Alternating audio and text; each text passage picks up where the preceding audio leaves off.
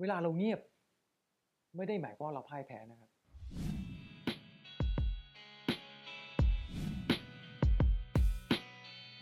เมื่อเกิดเหตุการณ์คับขันเหมือนว่าเราโดนจู่โจมเนี่ยด้วยคำพูดของใครก็แล้วแต่ที่เราไม่ชอบ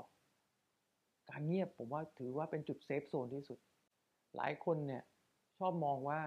ถ้าเราโดนใครว่าหรือโดนคนวิพากษ์วิจารณ์เนี่ย เราจะต้องโต้ตอบทันที มันไม่ใช่อย่างนั้นนะครับ เพราะอะไรถ้าเราไม่มีสติสัมปชัญญะณเวลานั้นเนี่ยโดนคนว่าหรือว่าวิพากษ์วิจารณ์ในจุดที่เราอ่อนแอ โอกาสที่จะเกิดกรณีพิพาทหรือเกิดการทะเลาะเบาะแว้งจะมีสูงมากขึ้น เพราะช่วงเวลานั้นเราอาจจะไม่มีเวลากั่นกรอง แต่อย่าไปคิดว่าการเงียบคือความพ่ายแพ้ การเงียบของเราคือให้เรามีสติไต่ตรอง และชั่งน้ำหนักว่าสิ่งที่เรากำลังจะพูดออกไป หรืออธิบายออกไปเนี่ยมันเป็นบวกหรือเป็นลบ เราสร้างศัตรูด้วยคำพูดที่เราไม่ได้คิดมาเยอะแล้วนะครับในชีวิต เราควรจะต้องสร้างโปรแกรมหน่วงเวลา ให้เราเนี่ยได้มีเวลาคิด วิเคราะห์ แล้วก็แยกแยะจากสิ่งที่เราได้ยิน เพื่อที่จะได้เลือกวิธีการรองรับว่าคำพูดใดที่เราควรจะต้องใช้กับสถานการณ์ครั้งนี้ ผมอยากให้เรามองถึงปลายทางด้วยว่า จากสถานการณ์ครั้งนี้เราอยากให้ลงเอยยังไง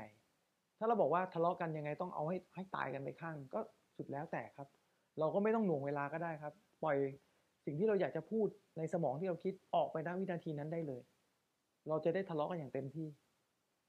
แต่ผมเชื่อนะครับว่าเราคงไม่ได้คาดหวังว่า อยากจะทะเลาะกับเพื่อนร่วมงาน หรืออยากจะทะเลาะกับเจ้านายหรอก ดังนั้นถ้าเขาแรงมาหน่วงเวลาเราสักนิดครับ ให้เราเรียกสติ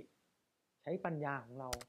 โต้ตอบให้มันเป็นเชิงบวก แต่ไม่ใช่บวกกันอย่างนี้นะ บวกก็คือให้มันนำไปสู่จุดที่มันสามารถทำงาน จุดที่มันสามารถแก้ปัญหาที่เกิดขึ้น ผ่านพ้นไปได้ ทุกคนอยากได้ผลลัพธ์ที่ดี แต่ฝั่งหนึ่งมาไม่ดี เราก็ไม่จำเป็นต้องไปบวกเพื่อให้สถานการณ์มันแย่ลงก็ได้ ยิ่งเราควบคุมอารมณ์ได้มากเท่าไหร่ เราคือผู้ชนะนะเพราะสุดท้ายเราก็จะได้ไม่ต้องเก็บเรื่องราวแย่ๆที่เกิดขึ้นณตอนนี้กลับบ้านเอาไปคิด คิดอาฆาตพยาบาท แล้ววันพรุ่งนี้พอเจอหน้ากันก็จะจ้องหาข้อผิดของฝั่งตรงข้าม เพื่อจะคิดหาวิธีการแก้แค้น เมื่อไหร่ที่เอาสมองไปทุ่มเทกับสิ่งเหล่านี้ เราจะยิ่งแก่ลงนะครับ คิดอาฆาตคนอื่นหนึ่งคนก็เหนื่อยแล้วนะ ยิ่งอาฆาตเขาเขารู้ว่าเราอาฆาตเขาเขาก็อาฆาตเรากลับอีก เราไม่ควรจะเอาตัวเราเองไปอยู่ในวงจรอุบาท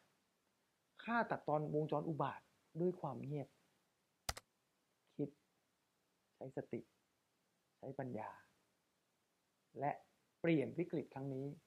ให้เป็นโอกาสสำหรับตัวเราและสำหรับฝั่งตรงข้ามดีกว่า ชีวิตสดใสกว่านี้ได้เยอะ